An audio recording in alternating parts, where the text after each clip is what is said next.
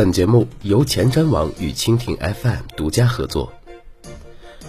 华为 Mate S 与 Nexus 6P 对比，同门相残，麒麟落败。在谷歌的新品发布会上，华为 Nexus 6P 正式登场，并且 6P 是今年 Nexus 手机的旗舰，在配置和价格方面都远远高出 LG 版的 Nexus 5X。那么，6P 与华为自家的旗舰 Mate S 相比，又是如何的呢？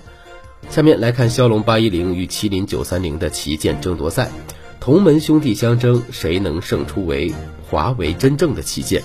由于 Nexus 6P 是否入华推出国行版依然没有准确消息，因此 Mate S 与 Nexus 6P 的主要战场不是在大陆，而华为在北美市场一直未能打开局面，因此这两款手机的争夺主要在欧洲。另外，即便是 Nexus 6P 不在国内销售。华为也可能推出衍生版。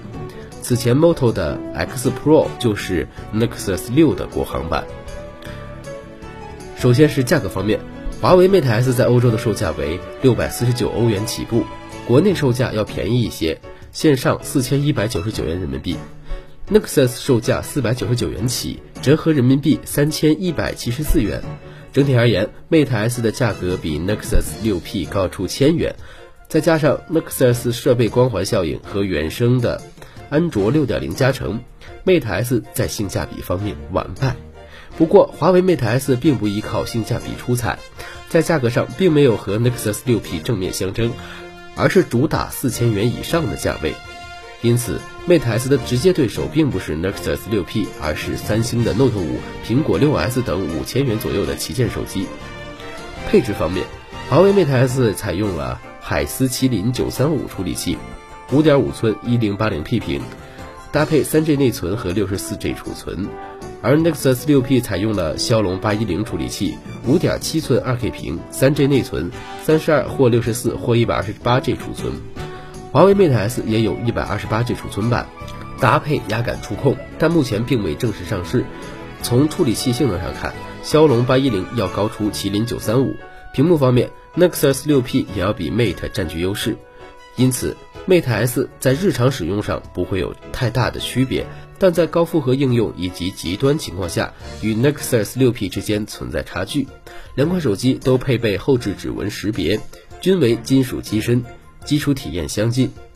外观设计方面，外观设计可以说是这两款手机的最大差别。Mate S 堪称华为至今最为巅峰的成就。相比 Mate 七而言，设计上进一步改进，采用 2.5D 弧度玻璃，机身轻薄化，延续硬朗的线条，商务气息浓郁。Nexus 6P 可以说是 Nexus 6的升级版，设计方面超出了华为制造的印象，机身相对圆润，更符合大众口味。同样是金属机身，不过细节方面比 Mate S 上要差了一截。系统方面，华为 Mate S 搭载的是华为定制的 EMUI，Nexus 6P 自然是最新并且最纯净的安卓6.0系统。第三方 ROM 与原生 ROM 的优劣暂时不做讨论。Mate S 和 EMUI 增加了指关节截屏、手势操作等多种的实用功能，拍照方面也加入了全面的模式。而安卓6.0则依赖于谷歌。在流畅度和服务方面表现得更为出色，但是基础应用上有所不足。综合点评，历代 Nexus 手机都是开发者的最爱，这次 Nexus 6P 也不例外。对于普通用户而言，两款手机的选择并没有那么困难，设计和性能双方各有优劣。Nexus 6P 固然性价比更高，但由于国行版难以预期，因此前景不明。Mate S 价格偏高，难以俘获普通用户。对于商务人士和华为粉丝而言，是上佳选择。